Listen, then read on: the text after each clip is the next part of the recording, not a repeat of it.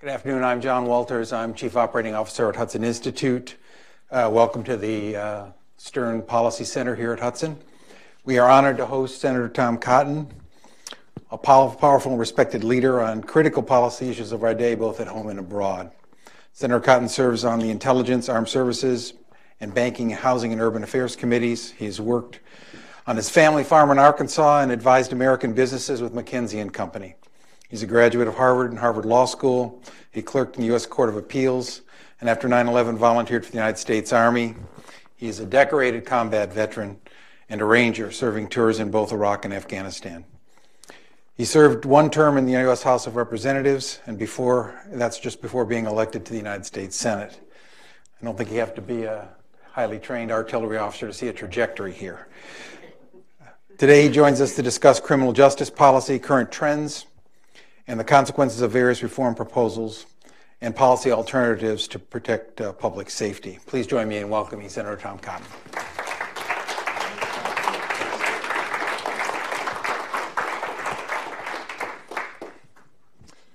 Thank you, John, for the very kind introduction. Thank you all for the warm welcome and for your patience.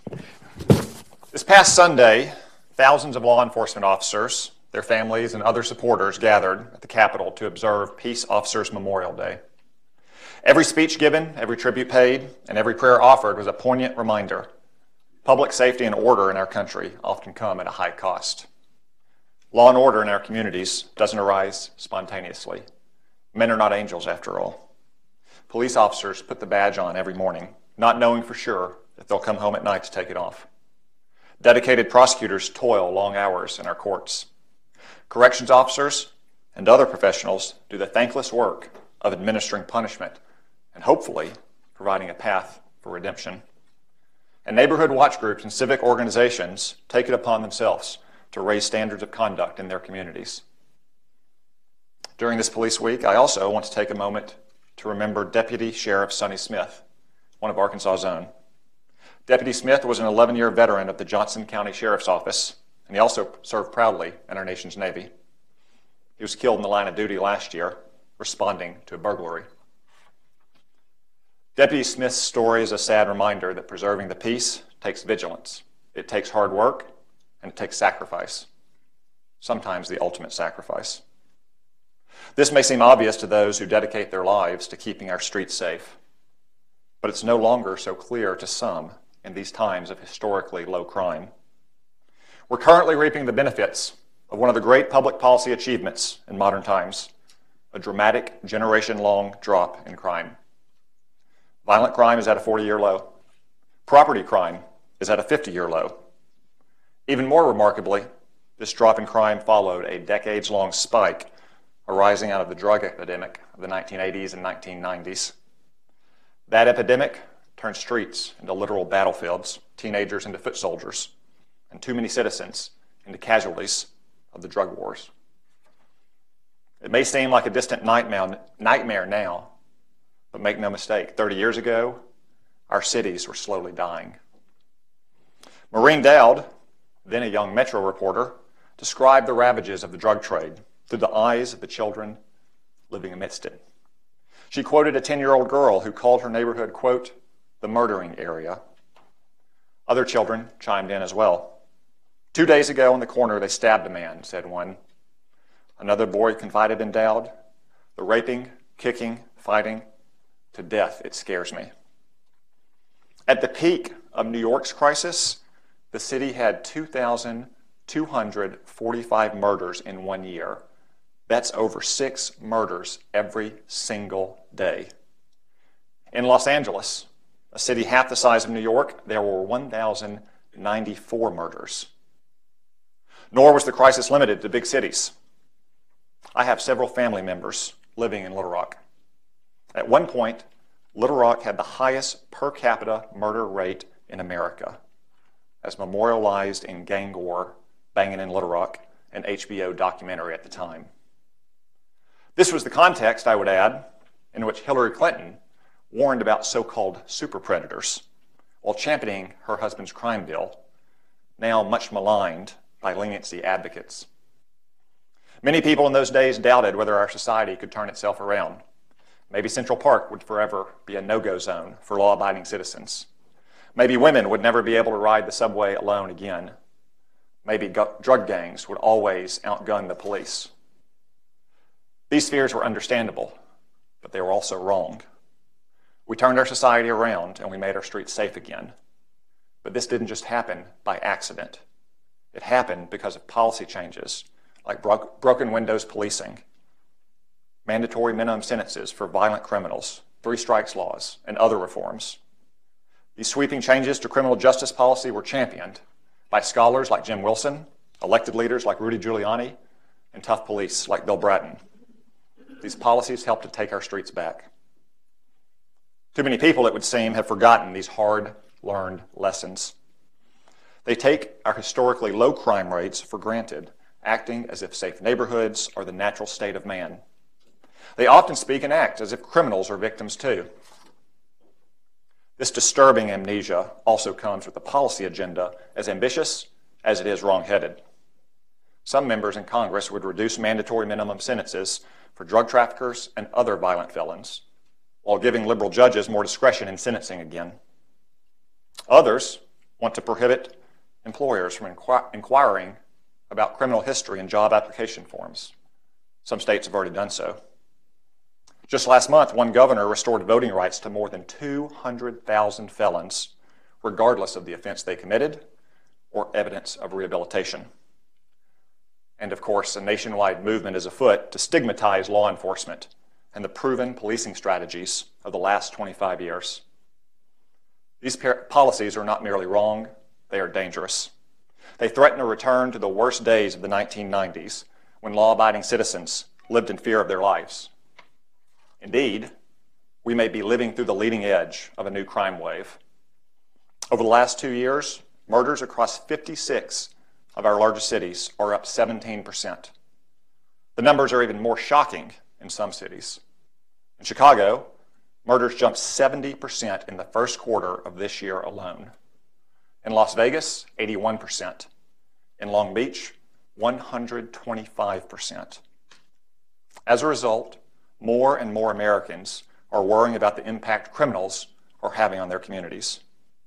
Last year, a Gallup poll showed that 53% of Americans say they personally worry, quote, a great deal about crime and violence, a 14% jump from 2014 and the highest figure recorded by Gallup in 15 years. The ill considered policies of criminal leniency advocates and the resulting increases in crime reflect a badly misguided mindset. Criminals are not victims. Criminals are criminals. Victims are victims. Now, that may seem harsh to those who have security details and live in gated communities.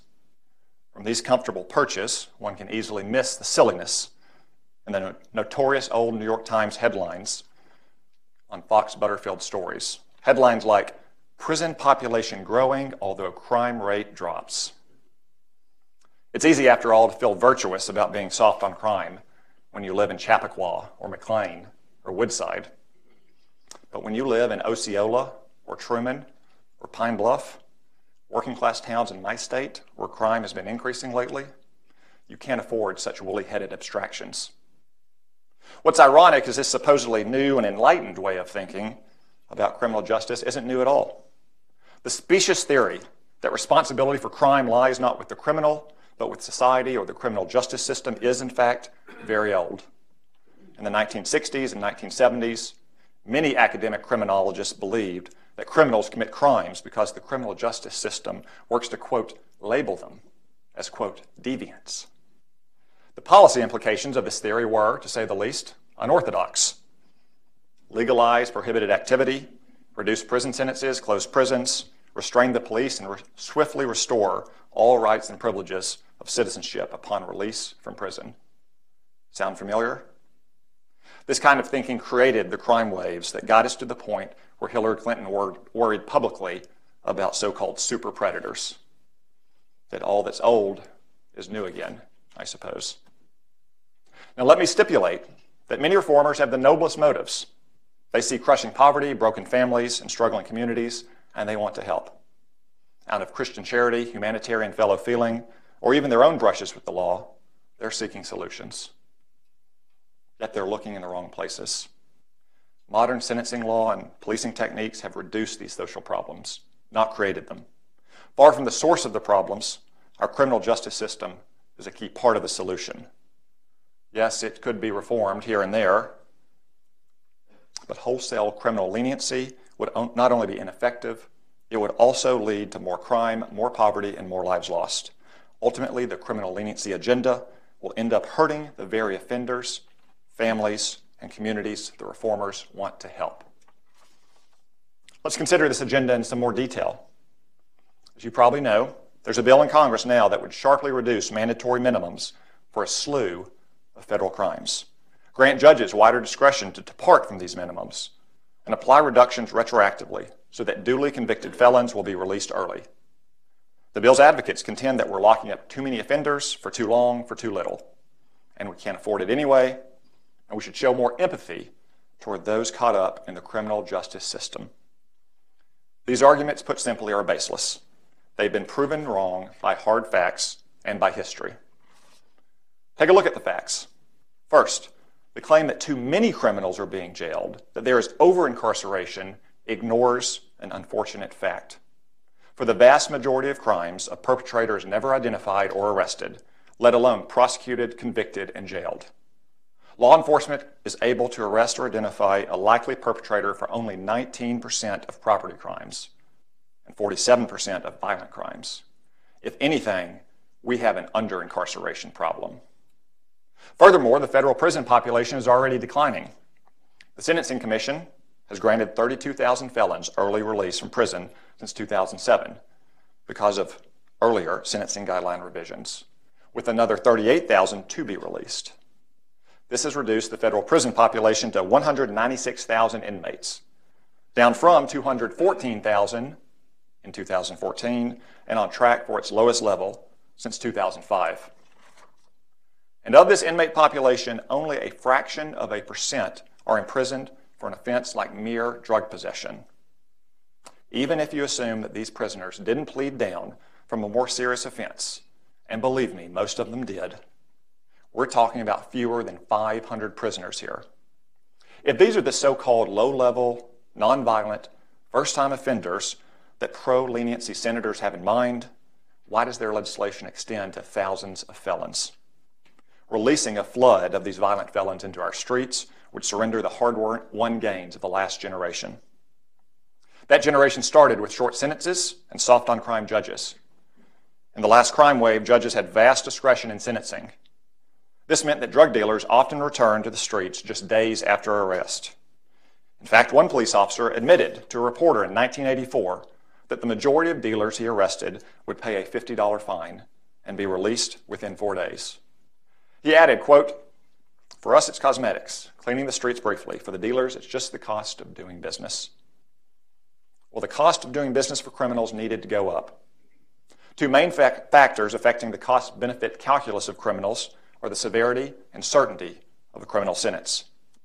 Increasing both in the 1980s contributed significantly to the massive drop in crime, as much as 35% of the drop, according to some studies. The truth is, you cannot decrease the severity and certainty of sentences without increasing crime. It's simply impossible. The bill sponsors rarely speak of this trade off. They don't answer the concrete questions that matter to citizens and families and communities. How many more crimes will be committed because of sentencing reductions? How many more lives lost? How many lives ruined and communities at risk? Let me tell you, with a recidivism rate of 77% for released felons, the answer is a lot no matter how much we improve rehabilitation programs. Instead of answering these questions, advocates for leniency often point to admittedly large government budgets for law enforcement, courts, and corrections. To which I would respond, and? After national security, what government priority is higher than law and order?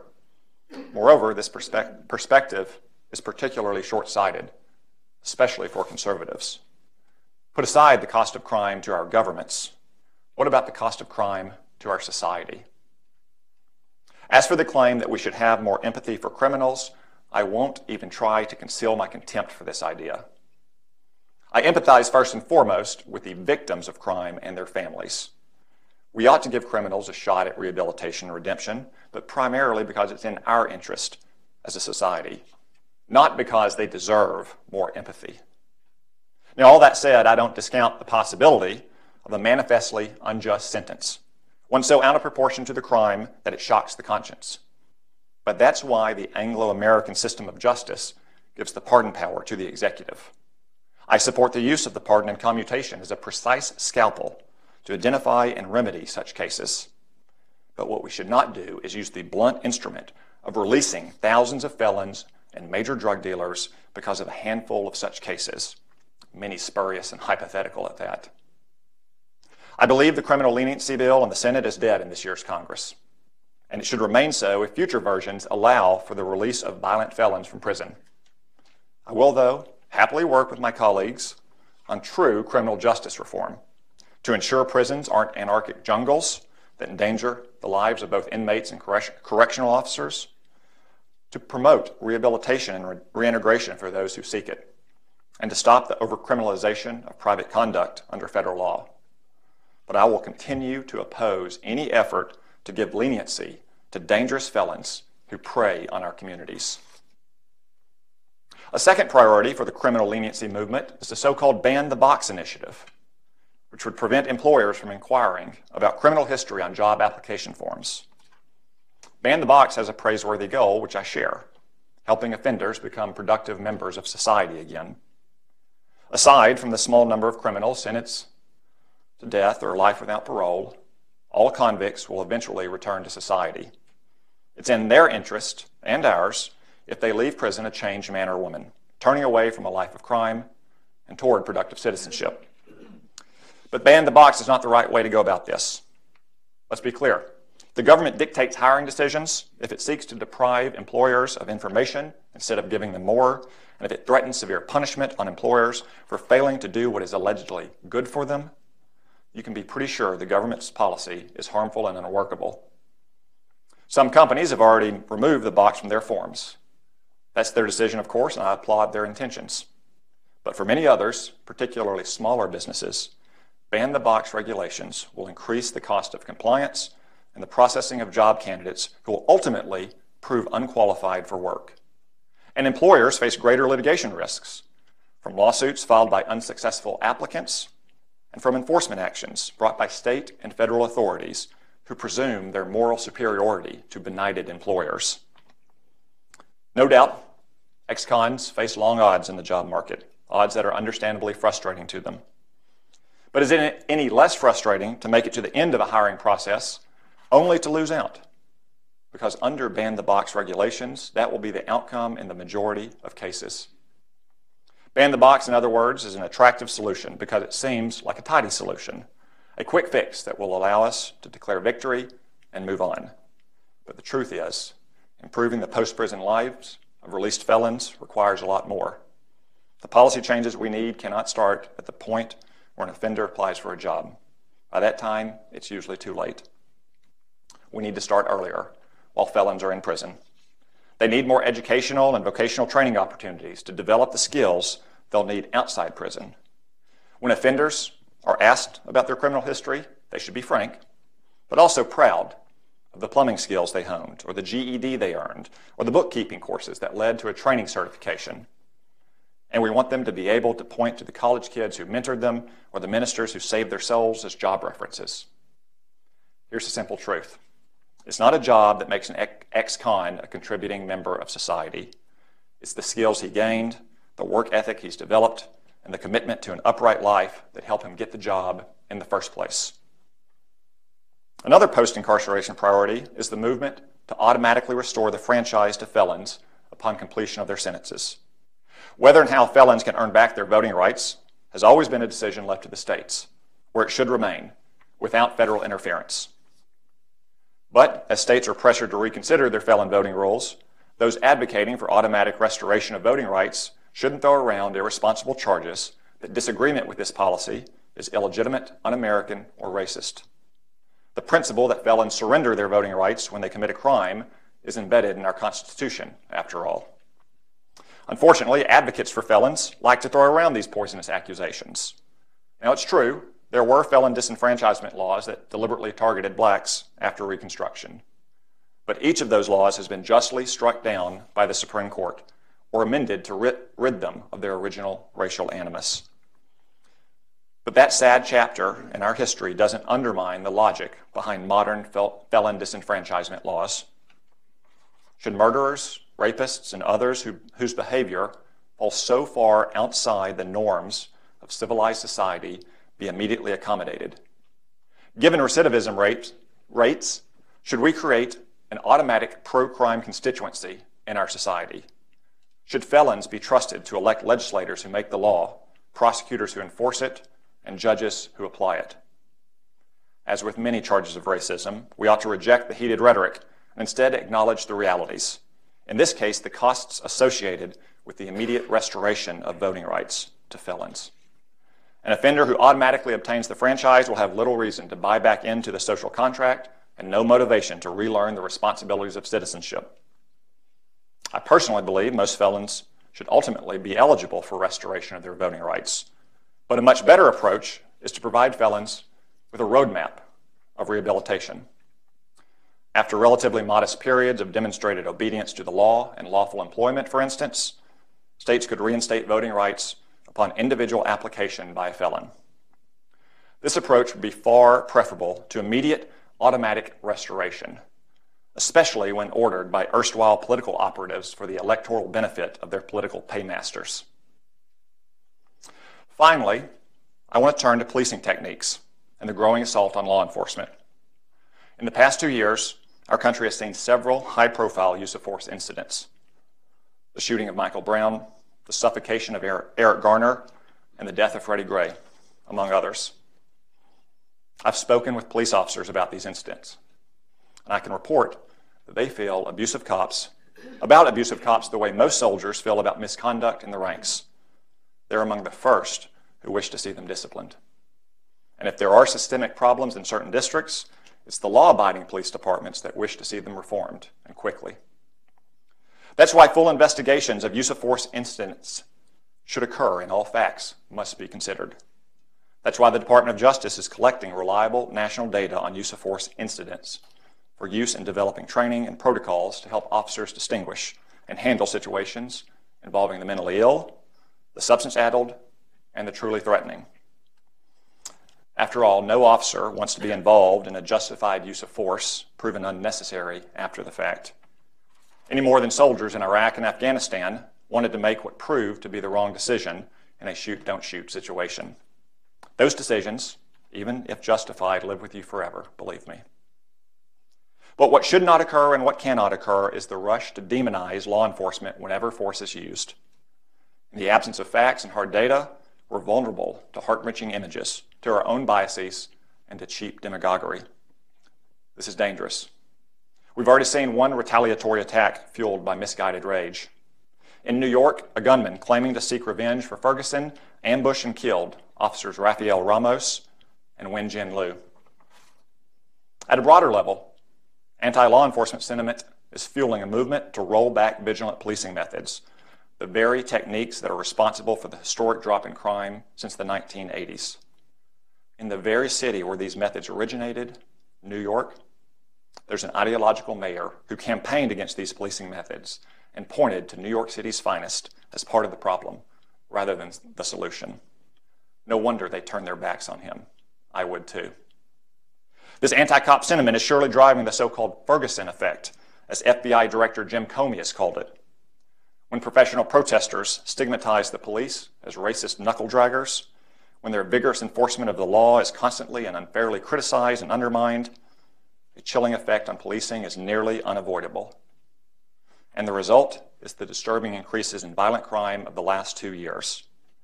President Obama and others in the criminal leniency movement are in denial about this, but it's something more and more criminologists and law enforcement officials are confirming. Now, let me make something clear black lives do matter. The lives being lost to violence in America's cities are predominantly those of young black men, with devastating consequences for their families and their communities.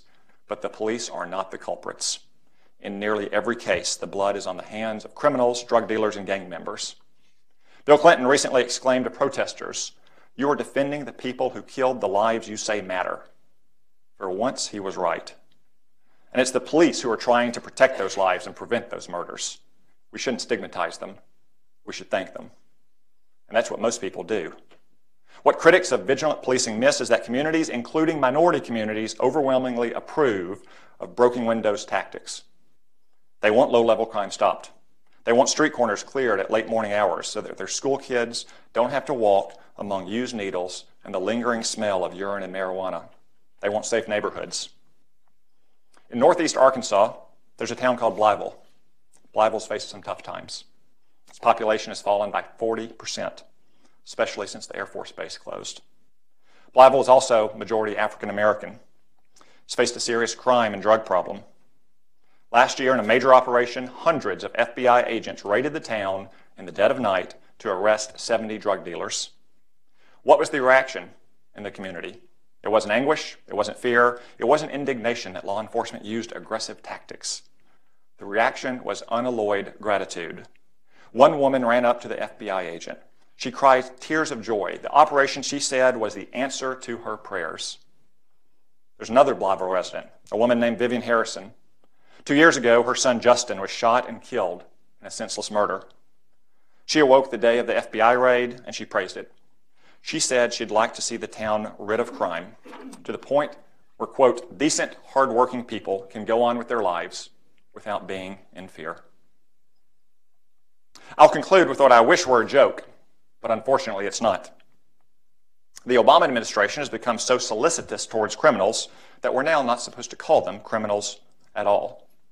Now the new term is justice involved individual. Not joking. This is the administration's new term for criminals justice involved individual. That alone is a crime against the English language. But it's much worse.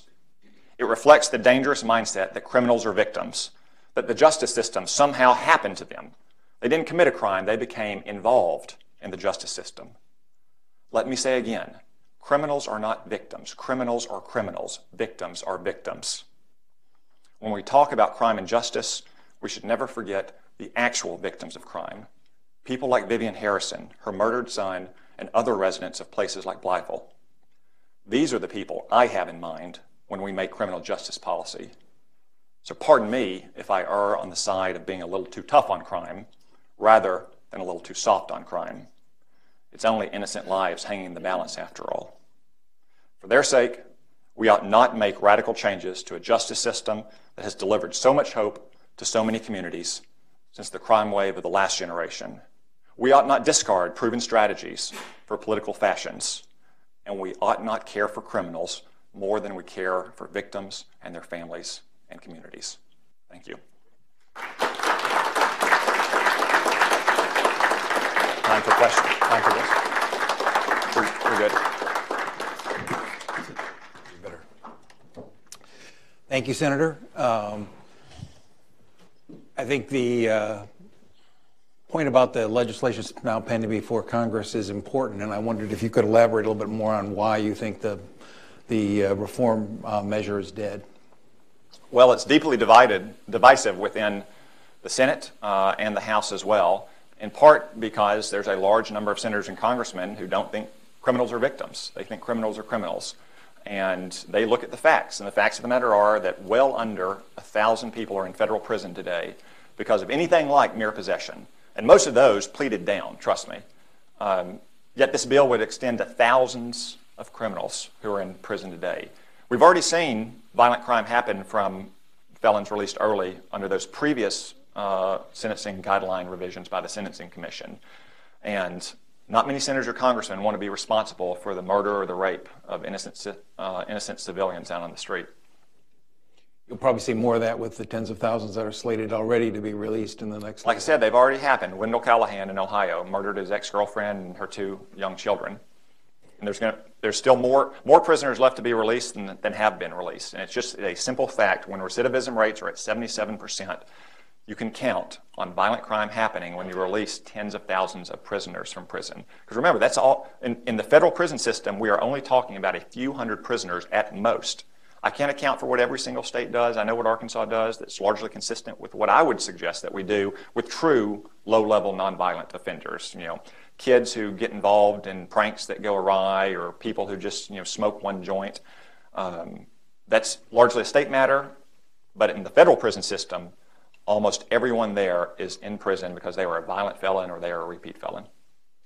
This may not be the only policy area where there's such a uh, disjunction between the reality and uh, and even experience within the lifetime of people like the Clintons and those of us who worked on some of these issues in the past. Um, do you have any advice this? Is one of those cases where it doesn't seem that facts matter. It doesn't seem that uh, uh, history matters. It doesn't seem that um, uh, unfortunate harm to innocent Americans matter. What what happens to political debate in this time, and how do you get a kind of reestablishment on some ground of common sense and, and reality? Well, facts are increasingly mattering. As, as I mentioned, violent crime has increased over the last two years. Um, in some cities, it's more than doubled. Uh, and Gallup has shown that the American people are more concerned about crime now than they have been in the last 15 years, and that gets the attention of politicians pretty quickly.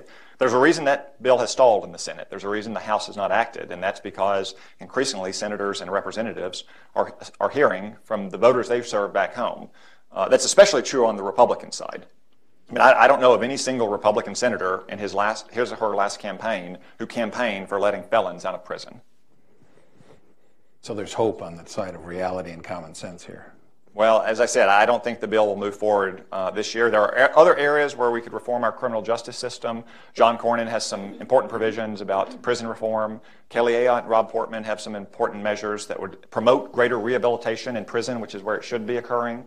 Um, Orrin Hatch, John uh, or uh, Bob Goodlatte have worked on um, provisions that would stop the overcriminalization of private conduct. That's where our effort should be focused, not allowing violent felons to get out of jail. I mean, again, there are only a few hundred at most, nonviolent, low-level offenders in prison. I mean, I, I, in the Army and business, I worked with spreadsheets that were much larger than that. Why can't the advocates for this bill, why can't the Obama administration produce a spreadsheet that has the names of all the felons that would be released under this bill? It shouldn't be that hard. And if you can do that, why can't he use the pardon power? You know, they always cite Weldon Angelos uh, as the um, uh, example of why we need criminal justice reform. This is a gentleman who was arrested for multiple drug offenses, and because of the way provisions are stacked, uh, got decades in prison.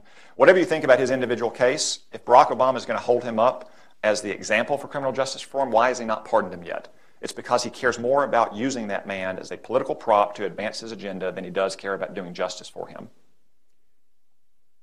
Many of the people who worked on, on the issue of crime, especially uh, crime and um, and uh, and race, uh, point to some of the things you alluded to, that the victims of crime are similar in demographics to the perpetrators in many communities, that uh, people harm people who they live with, uh, more males than females, but in terms of race and, and neighborhood association.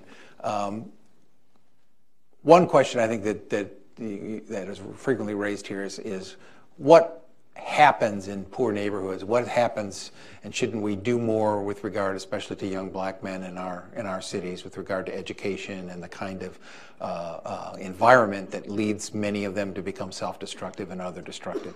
It, that seems to not have been much of a part of the debate, either by the administration or in this crime bill, but it does seem to be something that tradition and history shows is underneath and necessarily bound up with it. Well, I mean, there's no doubt that you know we failed an entire generation um, of young children, for instance, through our public school systems um, that are com- utter, utter failures that have not given them the knowledge they need to be good citizens or the skills they need uh, to be productive citizens in our economy. And, and that's certainly something where especially state and local government should work much harder. But the solution to that hard problem is not to let out a bunch of violent felons or not to reduce sentences for violent felons because all you're doing is making it harder for a community to thrive if they have that level of crime on their streets.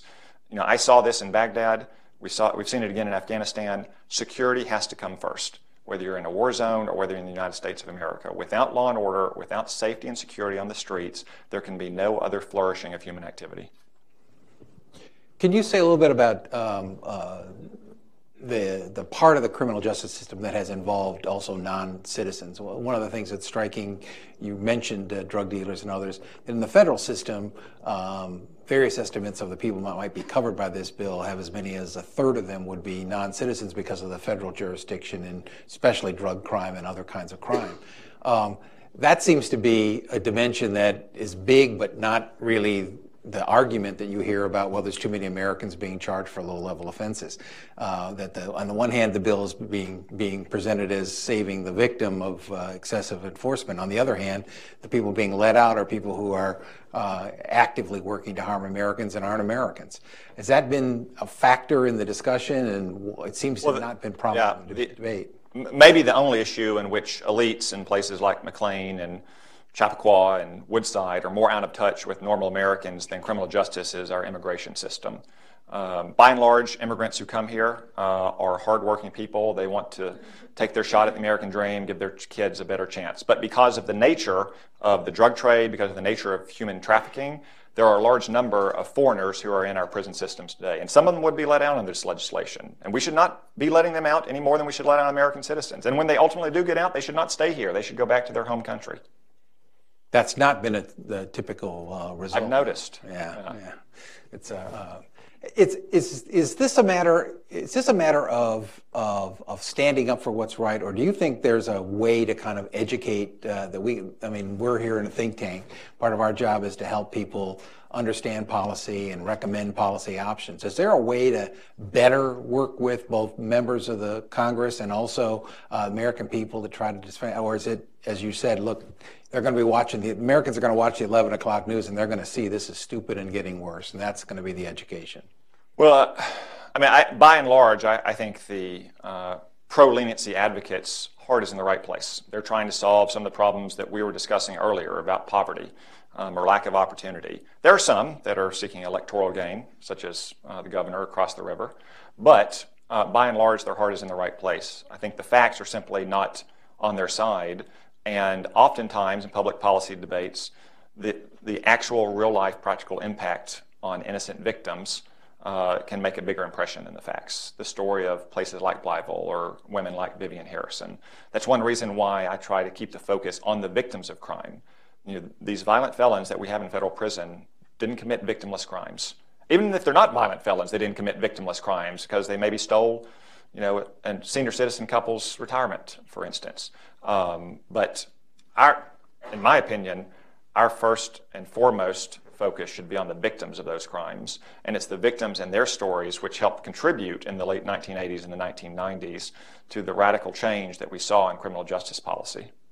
Also, I've been struck by how there's been little debate, and I wondered if it's just not visible to us on the outside, of mandatory minimums, in addition to, to, being concerned about harshness, you referred to lenient judges. It was also seen to be a, a way of creating nationwide equity, that the, the sentencing guidelines created a, a, situation where more, if you committed a crime in New York, you were going to be sentenced in the same way as if you committed the crime in Texas. Um, that seems not to be a discussion here in the in the changing of these guidelines and loosening them, which was also a matter of uh, racial equity as well as uh, regional equity in the country. But that doesn't seem to have been part of the debate. I, I mean, there, there, are a lot of unintended consequences of the proposed legislation that have not been a, a center point of the debate. But you're right that not just across across big gaps in regions, in say Arkansas on the one hand, Oklahoma on the other hand, Texas on the other hand, those all, all, three of those states sit in different federal circuits. So they might have wildly different controlling legal precedents if we were if we invest judges with more discretion. But even within a single judicial district in the Eastern District of Arkansas or the Western District of Arkansas, judges, if they are given more discretion to senates, are going to have differing results based on their own views, their own understanding of the law, their understanding of the case in front of them. And you are going to have more inequities in similarly situated uh, defendants. That's just the fact. We saw that in the 1980s and the 1990s. I think a lot of, again, a lot of people have forgotten these lessons because we've enjoyed uh, 25 years of declining crime to where his, we've had historical, historically low levels. That's allowed people to indulge in some of these woolly-headed abstractions. The other thing that the mandatory minimums did, of course, was to face um, people involved in conspiracies with um, serious time for the uh, the threat that that group of people posed, and it helped to break down those conspiracies as well as break down things like violent gangs. I mean, you talked about the example in Arkansas where, and I know that federal officials in some cases went into areas where there were grave local difficulties in managing the violence in, in, in, in, everything from witness intimidation to just the capacity to deal and, and, and hold violent people, uh, individuals, once they were uh, uh, arrested. That doesn't also seem to have been a part of the discussion on the Hill with repealing these yeah. tools for law enforcement. It, it hasn't, and it's unfortunate because, as you say, the sentencing reforms of the 1980s were designed to, to get kingpins more than they were street dealers. Now, a street dealer who's making a living off the drug trade and is carrying a weapon when he trades is, in my mind, a violent felon. But the person who, who's creating the real problem is the drug kingpin who controls the entire neighborhood and employs him for the street dealer four levels down, or the one who controls an entire state or section of the country that is working directly with the cartels in Latin America. I mean, those, those are the people who we really need to focus on. We can't take our focus off the street level crime, but those are the ones who are most responsible for degrading the quality of life and safety on the streets of our communities. And I wanted to ask you a little bit about the um, about the attack on law enforcement. Uh, this has been a, uh, um, a prominent feature of, uh, unfortunately, recent stories. As you mentioned, seizing on some events that there uh, are, there was misbehavior on the part of police, but then generalizing that to um, to police officers in general. I mean, this is something we've done to other institutions of our society in the past, the military, the uh, um, uh, even political leadership in some cases where people have taken a courageous stand, but they've been subject to this kind of uh, uh unjust attack. Um, you're going to have instances, as, as you know, uh, that are going to look or can be reported in an ambiguous way do you have any advice on kind of how we should kind of sort that out and, and do a better job to be fair to the people protecting us, and at the same time, uh, obviously, weed out those who are uh, wrong, who are who are doing wrong in the name of public trust? Um, well, you know, one thing you learn in combat um, is that first reports from the front are often or even usually wrong, um, and that can often be the case in law enforcement as well. The situations are murky, um, the facts are unknown. Maybe if it's caught on videotape, it appears much worse than it is.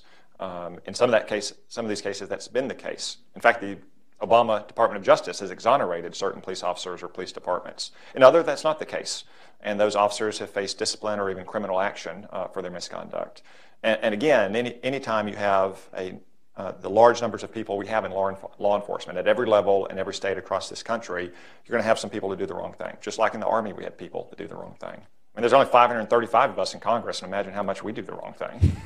so, so there's always going to be some small number of people who do the wrong thing. But the people who, who belong to an organization, whether it's Congress or whether it's the military or whether it's law enforcement, are usually the ones who are most protective of its reputation, who most want to defend it and make sure that it's doing the right thing, fulfilling its mission in society. And that's one reason why I think we shouldn't be stigmatizing the police. We should be thanking the police. Um, I want to ask you one last uh, question about about the relationship you see between the federal government and state and local officials. This has been a uh, uh, a huge part of uh, of reducing crime with task force as well as with law and uh, punishment. But um, part of this this whole discussion has brought. I was uh, talked to some members of Congress and brought the sheriffs association and some others up to the hill to ask, you know, please don't do this. Um, um, how do you see the, uh, the, way ahead with regard to this legislation and its link to um, um, state laws and as well as federal laws? Because this is part of this discussion is obviously designed to go back to states and and criticize the the criminal justice system in those states. Um, you go back to Arkansas and talk to people there that have to carry out uh, uh, these responsibilities. Um, how do they see this kind of threat that is not just in Washington, but is a threat on the justice of uh, the American criminal justice system throughout the country?